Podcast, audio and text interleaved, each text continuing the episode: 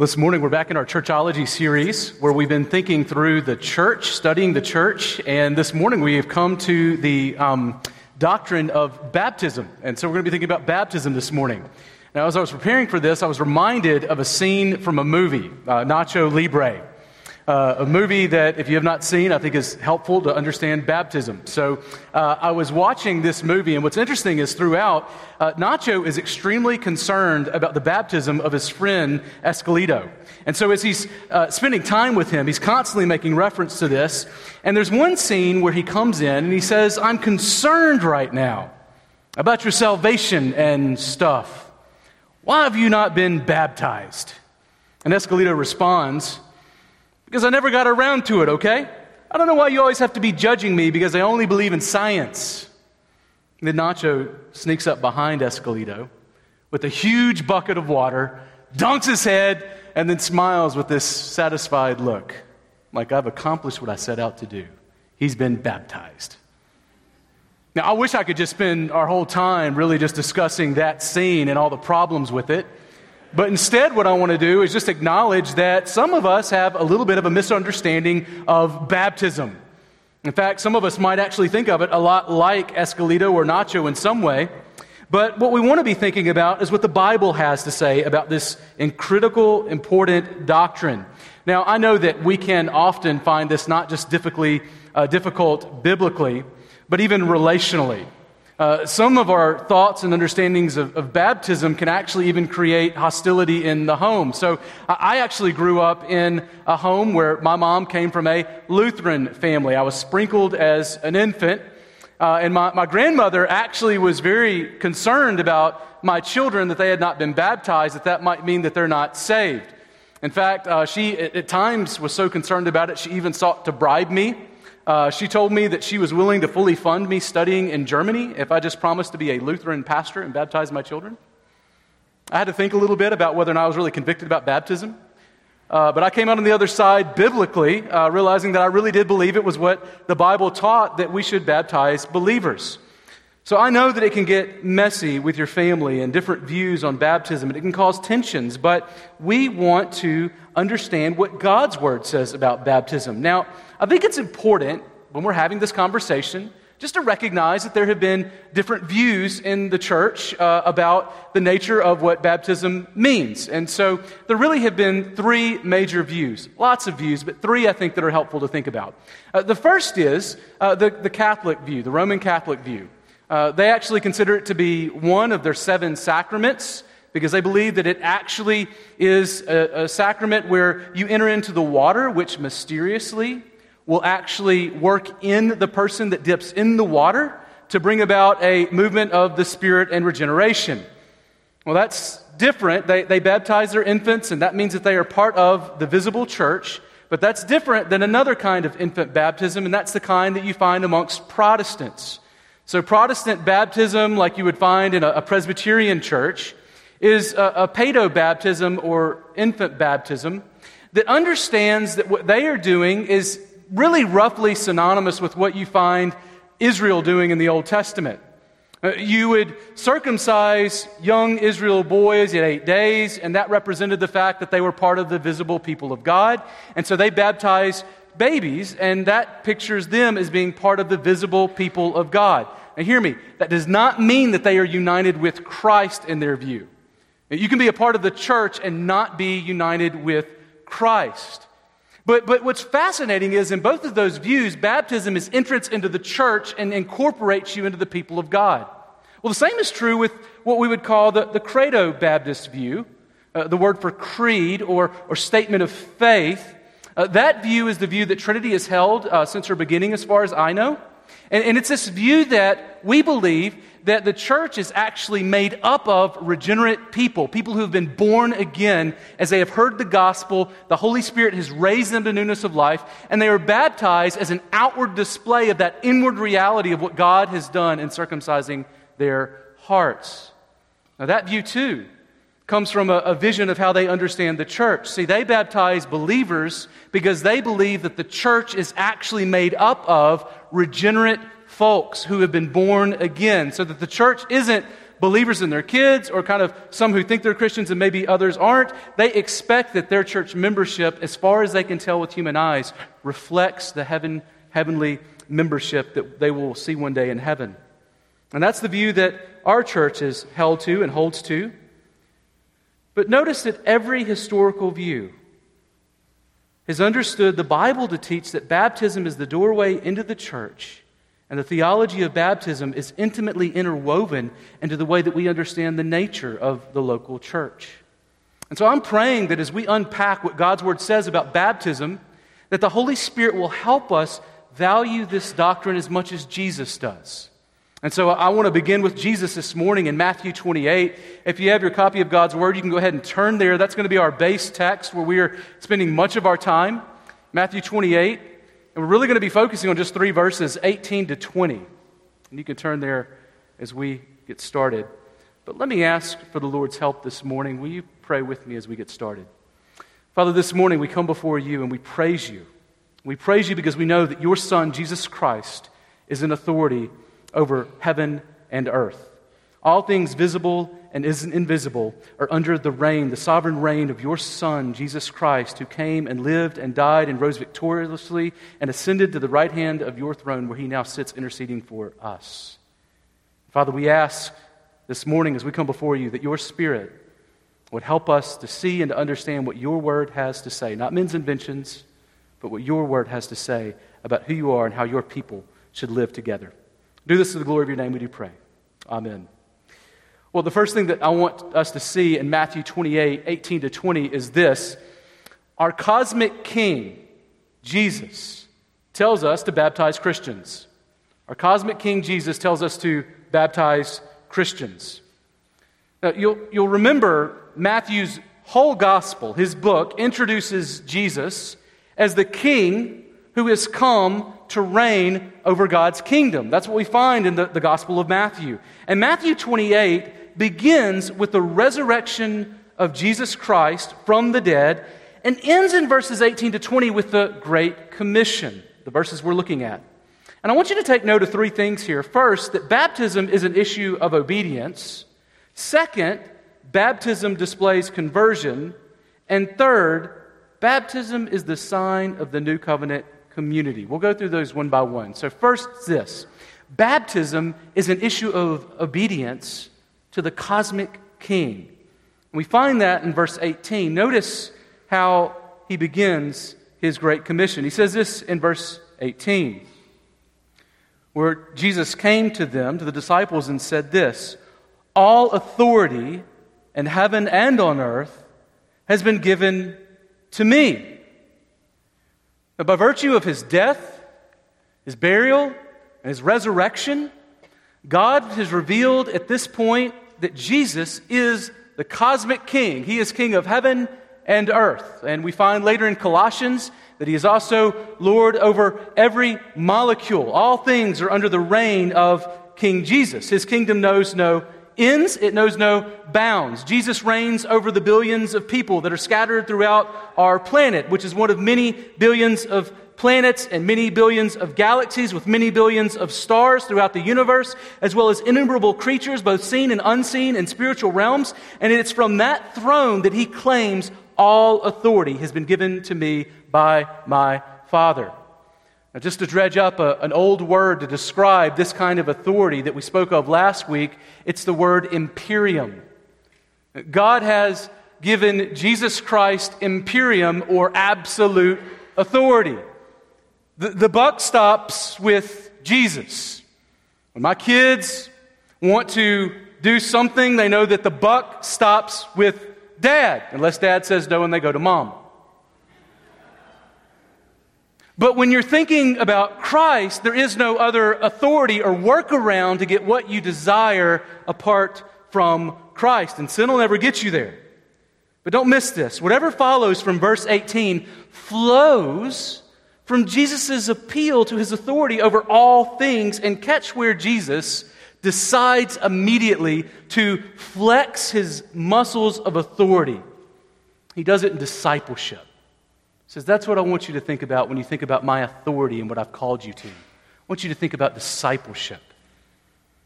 Second, you'll notice that baptism not only is an issue of obedience to Jesus, but baptism displays conversion. Displays conversion in, in verse 19 and 20. Look, look there with me again at what he says in verses 19 to 20. He says this He says, Go therefore and make disciples of all nations, baptizing them in the name of the Father and of the Son and of the Holy Spirit, teaching them to observe all that I have commanded. And behold, I am with you always, even to the end of the age. Now, you've probably heard that there really is in this verse, in these two verses, verses 19 and 20, just one main imperative verb the verb to make disciples. And then there are these two words that are participles that, that hang off of it that describe how it is that we're to make disciples. And he gives two words. Uh, the first is baptizing them, and the second is teaching them. So you, you baptize new believers and you teach new believers. That's what it means to make a disciple.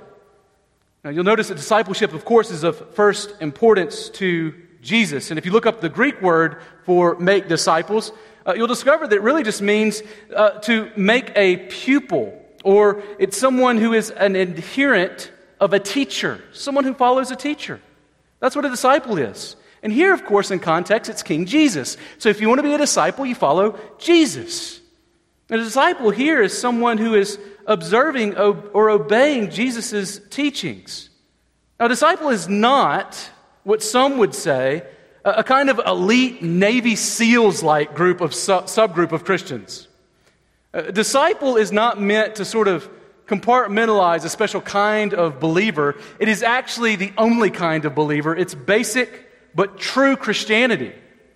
And so when we see here that there is a call to make disciples, it's really a call to make Christians people who are living under the reign of King Jesus in the kingdom of King Jesus. Now, if you reinsert this definition of disciple to follow the teachings of J- Jesus, these verses might actually sound a little redundant. I mean, think about it. It would say something like one makes followers of Jesus' teachings by baptizing them and teaching them to observe Jesus' teaching. Not only that, Baptism might sound redundant as well in this. I mean, just think about this. Why did Jesus, in this moment, need to tell them to baptize when that would surely be included in teaching them all that I have commanded? But why, of all things, pick out, oh, and then this special thing, baptism, that I've commanded you to do? Well, not only that, uh, what we have to ask ourselves is what makes baptism here so unique? that it needs to be set apart like this? Is it most important or is it the first step of discipleship? Well, I actually had the benefit of asking Dr. Don Carson this yesterday. I usually have to look it up and read it. Yesterday, he actually told me about this verse. I was asking him about this particular point, and he said, You know, I've actually written on that before. I was surprised as he was. And he said, You know, here I believe what's going on is baptism it, actually stood for a kind of metonymy for conversion. Now, I know metonymy is like a very hard word. I had to look it up myself. But it's a word that means an expression that stands for something that it is associated with. So baptism is associated with, with conversion. And, and that's why baptism stands for actually here conversion. Now, to give you an example of this, uh, Billy Sunday was uh, a famed evangelist. He was uh, a guy that, you know, had been kind of a, sort of not a great guy, uh, but very athletic. And he, he became an evangelist and a preacher. He used to even do like flips in the pulpit, whatever it took to get people to come. And he started noticing a problem he had. He would go and pitch his revival tent. And when he would pitch it, he noticed that there were problems when he, he pitched it when it was dry. It, uh, people, when hundreds would come down to get saved, it would cause all kind of dust and coughing and this horrible scene, and it was really disruptive. And so he said, that's not going to work. And then when it was raining and he would pitch the tent, he would notice that it would get like really muddy and slippery and people would like fall down and get muddy. And, and that, that really didn't work either. And so then he decided that what he would do is he would actually lay down sawdust before he pitched the tent. And when he did that, people would be able to walk down the aisle without dust or mud. And it was a great thing. And it became such a, a well known reality that people began to speak of salvation as hitting the sawdust trail. So instead of saying, you know, were, were, you saved, they would say, so when did you hit the sawdust trail? And, and that would mean, when did you become a Christian? We actually have a better example of this in the Bible itself it's baptism. When somebody says that you are saved by baptism, it's not saying that baptism saves you, that you believe in baptismal regeneration. If you're thinking biblically, what it means is uh, baptism is so associated with what it means to become a Christian that to say that, to ask someone when they were converted, uh, it would be okay for them to say they were baptized. In fact, I believe that if you were to ask a first century Ephesian when they were converted, they just might have responded, I was baptized in Ephesus in 58. Now, you wouldn't have to stop and correct their theology there because you would know that they weren't speaking literally. They were speaking figuratively of the idea of when they came to Christ. Now, why would they do that?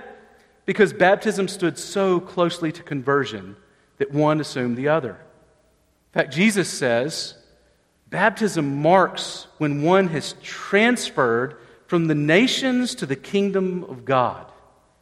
And Jesus didn't have a, a concept of a, a non baptized Christian.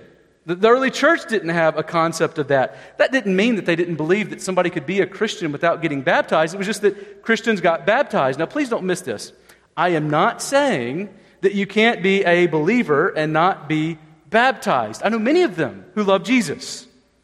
And I'm not saying that you can't delay baptism until the next baptismal service or to give time to teach a, non, uh, a new convert prior to baptism. There, there are reasons sometimes to delay. But Jesus understands baptism to be so closely associated with conversion that baptism stood for conversion. Now, I know when you hear this, some of you are probably thinking to yourself, I feel like I've got these red legalism flags sort of flying all over my mind and going crazy. I mean, are you saying that we need to get baptized if we are Christians? Well, I, I want to say that if, if that's your question, I think we want to deal with Jesus on that. And what does Jesus say here in Matthew 28? and Matthew 3 and elsewhere about baptism. What does God's Word say? I think here, what we need to understand is Christians are baptized Christians. Uh, it is important if you're a Christian to be baptized. And if you get that, I don't think that you're going to have trouble with some really difficult texts that are going to mess with you in the New Testament. Like when you come to 1 Peter 3 21, and, and Peter says, Baptism now saves you. Now, maybe you're thinking to yourself, man, Peter is a legalist. I mean, I like Paul better and Jesus. But that sounds like legalism, and that's just confusing. And it is unless you understand what Peter means. He is saying that uh, Peter is reflective of conversion. It, it's not salvation in the sense of washing of dirt from the skin, but it's an appeal of a good conscience. When we are baptized, we are declaring publicly that we have trusted Christ and follow him. See, after Peter preaches Christ crucified at Pentecost, the Jews ask what they must do to be saved, to which Peter responds in Acts 2:38, Repent and be baptized, every one of you, in the name of Jesus Christ, for the forgiveness of your sins, and you will receive the, Holy, the gift of the Holy Spirit. Now, is that legalism? Well, not if we understand the first century Christian and the way they understood baptism as a shorthand for conversion. Now, could it be that we just don't treat baptism as serious as we should? And maybe we as churches need to do a better job of teaching the importance of baptism. You know, I was just talking to a, a good brother the other day uh, about Christianity in Muslim nations.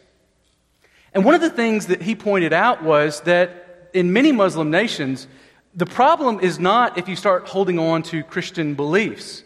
Uh, folks are kind of okay with that. But if you get baptized, it could cost you your life. Why? Because it visibly demonstrates that you are transferring your membership from one group to another.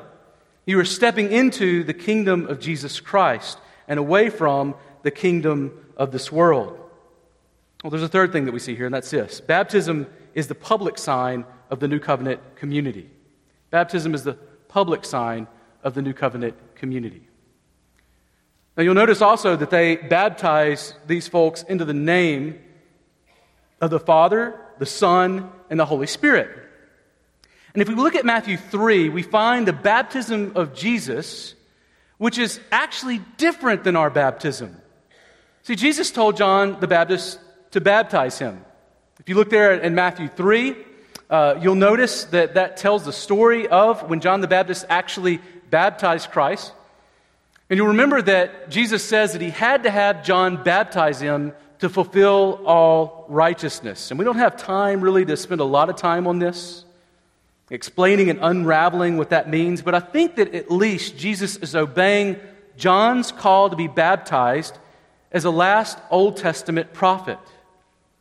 Remember, he said, You need to come out and be baptized as a prophet of God. And Jesus is submitting to the Word of God. Now, I think there's more to that, but at least that. But he also needed to be baptized to establish the sign of the new covenant. So you, you remember that he, he's been baptized, and he's baptized, as he's baptized in Matthew 3, verses 16 to 17, we see the scene where the heavens open up.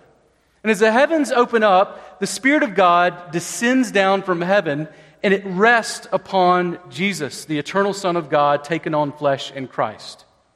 And as that happens, you hear the voice of God crying out from heaven, saying, This one, this is my beloved Son with whom I am well pleased. I haven't been happy with people in a really long time, but this guy, he's different. He's my Son. Now, if you're a Jehovah's Witness, you read that and you think to yourself, well, this is a picture of God adopting Jesus. He didn't have the Holy Spirit before. Good for Christ. You know, this is a good day. Now he can start doing some good in the world.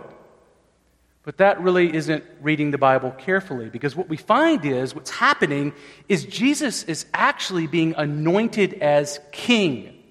See, this is referencing here a fulfillment of Psalm of Psalm 2 verse 6. And in Psalm 2, verse 6, we have this, this, this psalm that comes, and it is praising the coming Messiah. And, this coming Messiah, who would be a king over the people of God, there God says to him, You are my son, today I have begotten you. See, baptism signaled a new creation with a new king and kingdom who would usher in a new and better covenant. And Jesus' baptism launched his public earthly ministry. That's when Jesus went public with who he was. It was at his baptism. And he just, he just demonstrated after that his authority in his many miracles and his otherworldly authority as he healed the sick and forgave sins. So that new covenant would later, it would later come and be sealed with his blood on the cross, where he himself died, not only as the priest, but as the sacrifice in our place for our sins, as the good king and shepherd of our souls, rescuing us from the just wrath of God. See, when Jesus was raised from the dead, he told the disciples to baptize people out of every nation into the kingdom of Jesus Christ. Now, back to Matthew 28 19. Circumcision was the sign of joining the people of God in Israel under the old covenant. And when God enters into the covenant with his people, he is actually, he's do, what he's doing is he's identifying himself with his people. He's saying, I am with you and you are with me. In fact, you'll remember whenever he sends the Mosaic covenant and gives that to his people Israel, he tells them, I will be your God and you will be my people. Do, do you see that? He's, he's saying we are living in intimate relationship with one another. Now, you remember from last week that God has always manifested his glory through embodied communities of real people. From Adam and Eve to Israel to the local church. And baptism is a, a, sign that one is truly part of Christ and his physical, visible people. Now, Don Carson, writing on this very verse, speaks of what it means to, to be baptized into the name of the triune God. And he says this the preposition into strongly suggests a coming into relationship with, or coming under the lordship of. See, baptism is a sign of both entrance into the Messiah's covenant community and of pledged submission to his lordship. So, so baptism is, is the public sign of joining the new covenant people of God with Jesus as their head, as their king. Now, Christians are baptized in the name of the triune God as a public, outward sign of union with King Jesus and his people. It's going public with your faith, as Bobby Jamieson says. So the local church makes a statement about the faith of the person baptized as the person being baptized is making a statement about their faith. Now, let me just say this is meant to be an instrument of God in your life for assurance. I mean, just think about this. We're going to have four folks today who are getting baptized.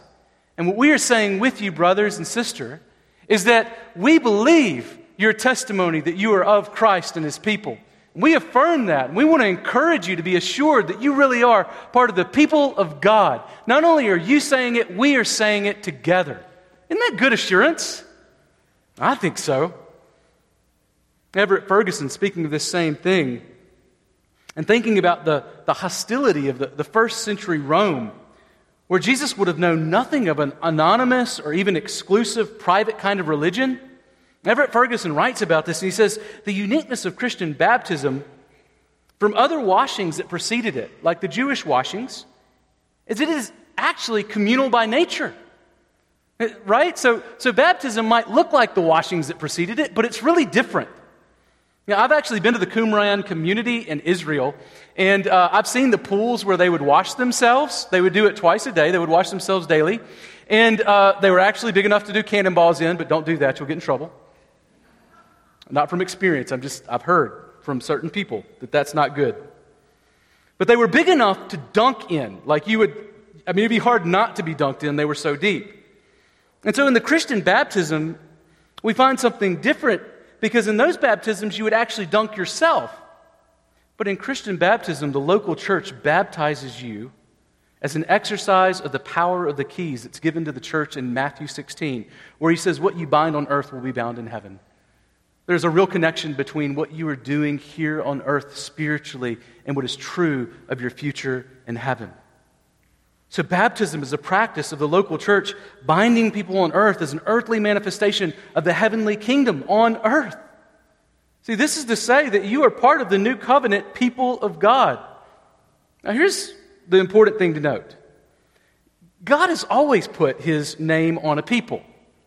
So, an individual puts their faith in King Jesus, and King Jesus has a kingdom presently seen by humanity in the local church.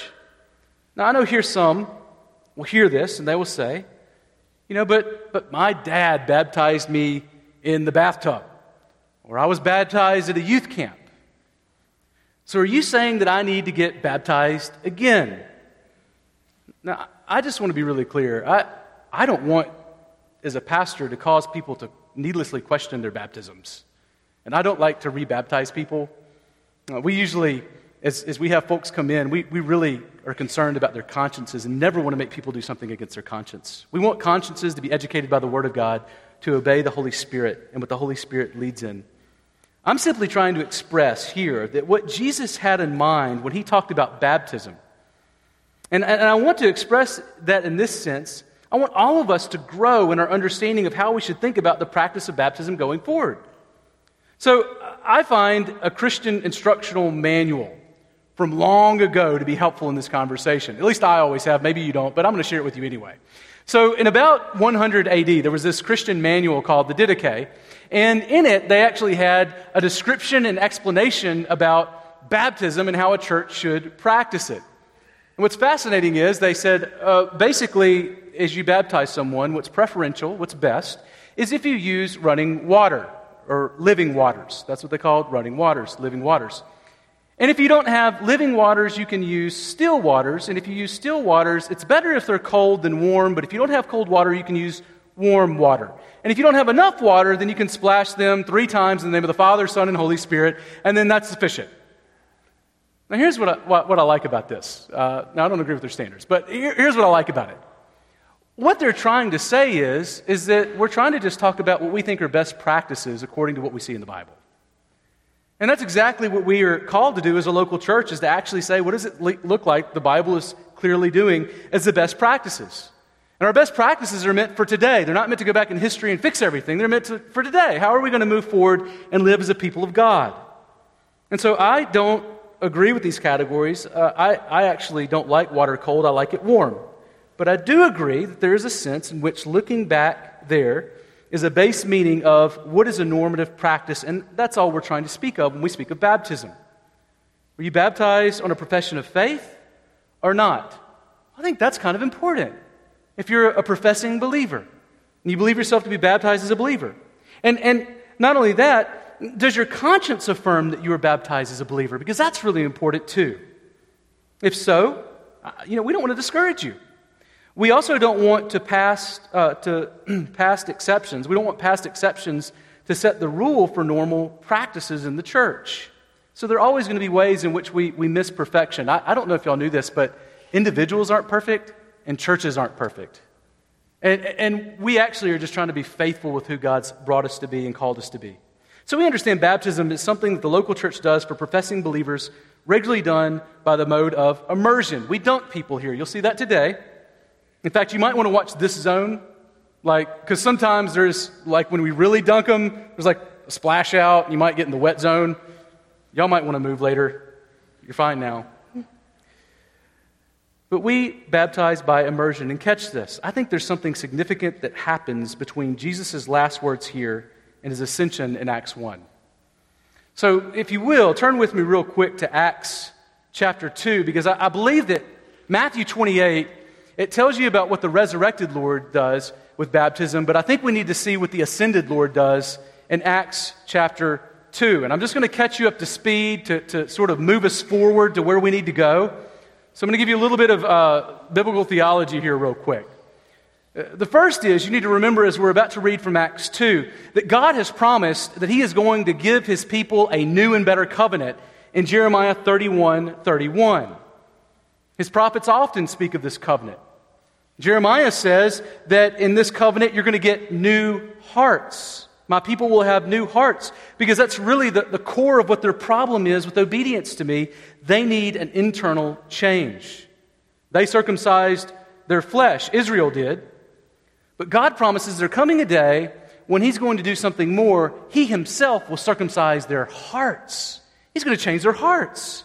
And they needed to bring about, uh, He was going to bring about a new creation in them. He had to if they were going to be a new people and experience God's good new covenant.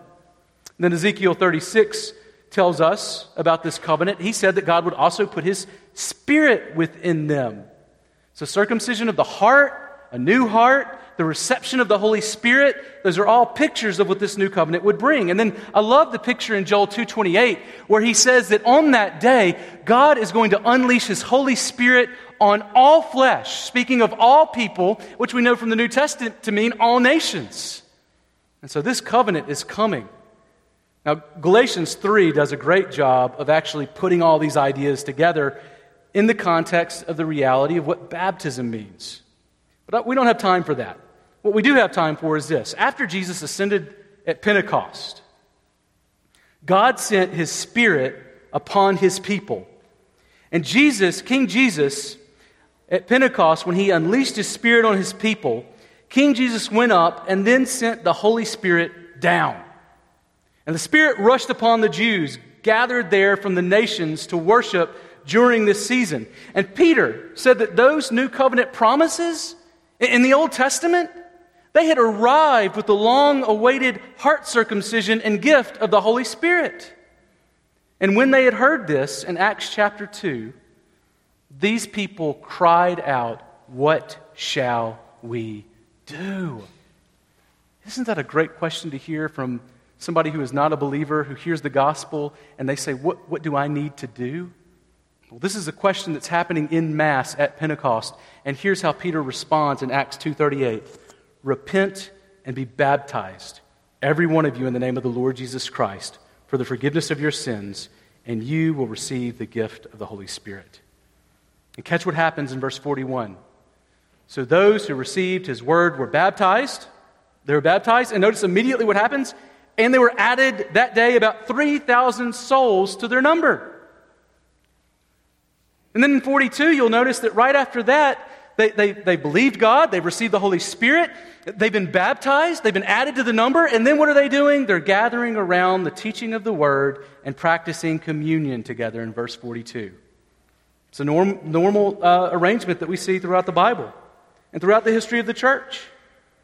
And then in verse 42, we find that after they do that, we get a picture of what baptism signals. And here's what baptism signals, just to wrap this up it signals that we have been born again, receiving the promised circumcision of hearts that circumcision of the flesh pointed to.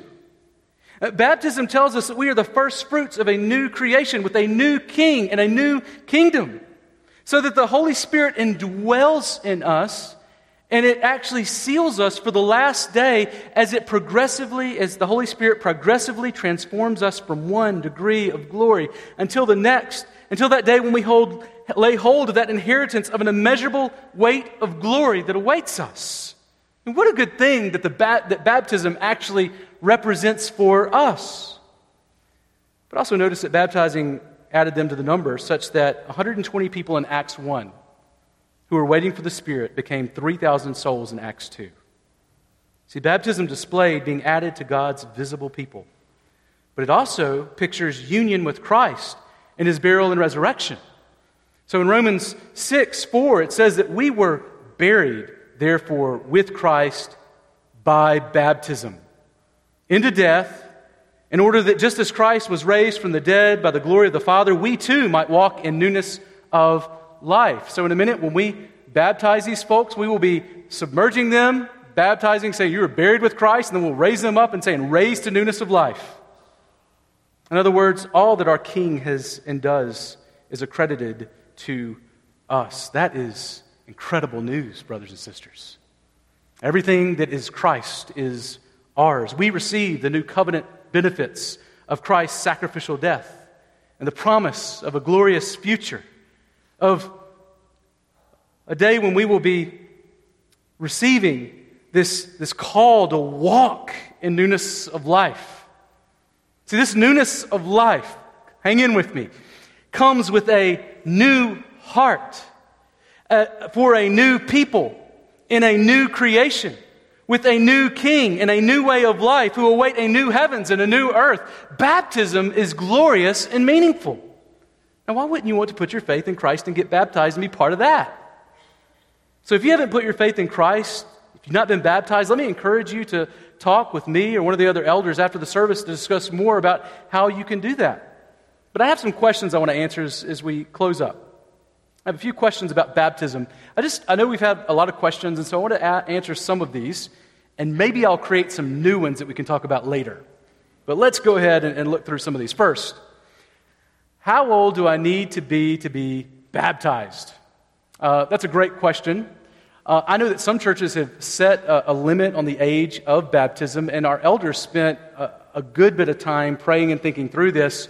And as far as we can tell, we didn't see any clear indication in the Bible that there's an age limit on baptism, and so we decided not to set one. But we do appreciate the conviction of heart that we do need to see these other realities in a person that baptism points to, like the presence of the Holy Spirit, the circumcision of heart, a, a, committedness to walk in newness of life. And not only that, we, we decided that we really don't believe that if you want to be a Christian, whether you are 8 or 80, that there is some kind of halfway sort of plan for Christianity so that you can sort of partially partake or sort of halfway partake. In fact, we, we look at the New Testament, it seems like either you're in the new covenant in the kingdom or you're not. And so we, we encourage everyone that wants to put their faith in Christ to come to one of our connections classes where we tell you about the gospel and what it means to be part of the people of God. And then we encourage you to meet with a couple of pastors where we hear your testimony and make sure you understand the gospel. And, and then we set up a time to, to baptize you after we, of course, present you before the congregation. So, just so you know, like if, if you want to become a Christian, there's no halfway way to do it. We want you to come to Christ and to be baptized. There's a second question, though, that we have, and that's this it's, Is it bad to delay baptism? Now, I would just say that depends on why. Why you're, baptized, why you're delaying baptism. Uh, so just so you know, um, I know that some people are like into instant immersions and like let's just do it like right now. I just met you and um, I've actually seen that happen before. Um, I've even seen somebody baptize someone who they didn't even know the language the other person spoke, but they were sort of at the Jordan and like everybody was doing it, and they're like, I want to get, you know, the thing. And they're like, yeah, let's just do this. And I would just say that that's not necessarily the best way, the most thoughtful way to go about baptism. In fact, I, I think that, that really what the Bible says is we want to see the Holy Spirit at work and so, if you're waiting on baptism, I would just say, you know what? Some churches historically have done that. In fact, in the first, uh, I think, century, and second century, we have evidence that some churches only baptize like once a year on uh, Easter. And, and, so, you would always, you know, think about it. You came to faith on Easter, and you're like, man, I got to wait a whole year. But through that year, they would actually teach them more about Christ and what it meant to be baptized into the name of the Father, Son, and Holy Spirit, which I would say you need to know at least something about what that means, right? And also what it means to be part of the people of God. And what it means to, to take on some of the, the benefits and responsibilities of being a Christian and being part of the people of God. And that is all a picture of disciples, which is what we are looking to make, not just converts, but disciples who follow Jesus in his teaching. A third question Am I not a Christian if I am not baptized? I am not saying that you are not a Christian if you are not baptized. You may not be, uh, but I don't know.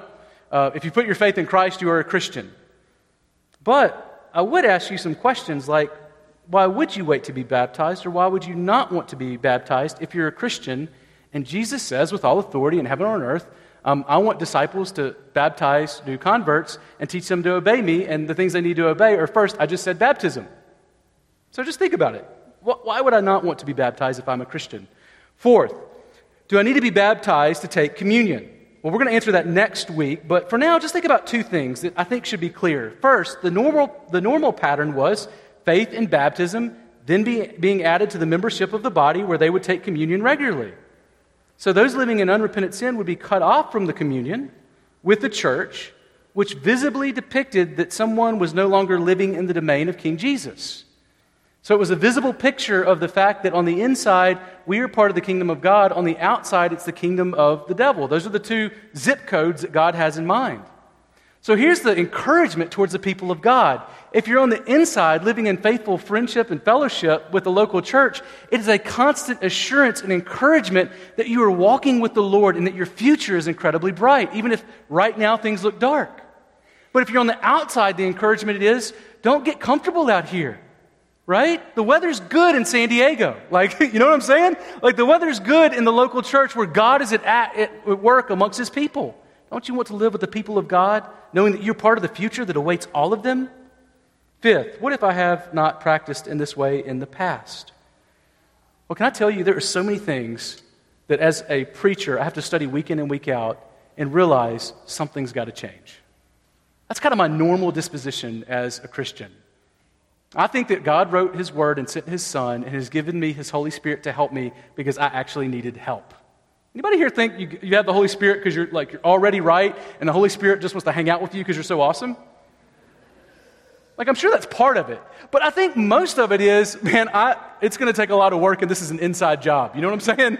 Like we can't just like rearrange the stuff on the outside. We got to get in the guts of the stuff. There's got to be some wood change. Like this, this roof's going to collapse if we don't do something soon.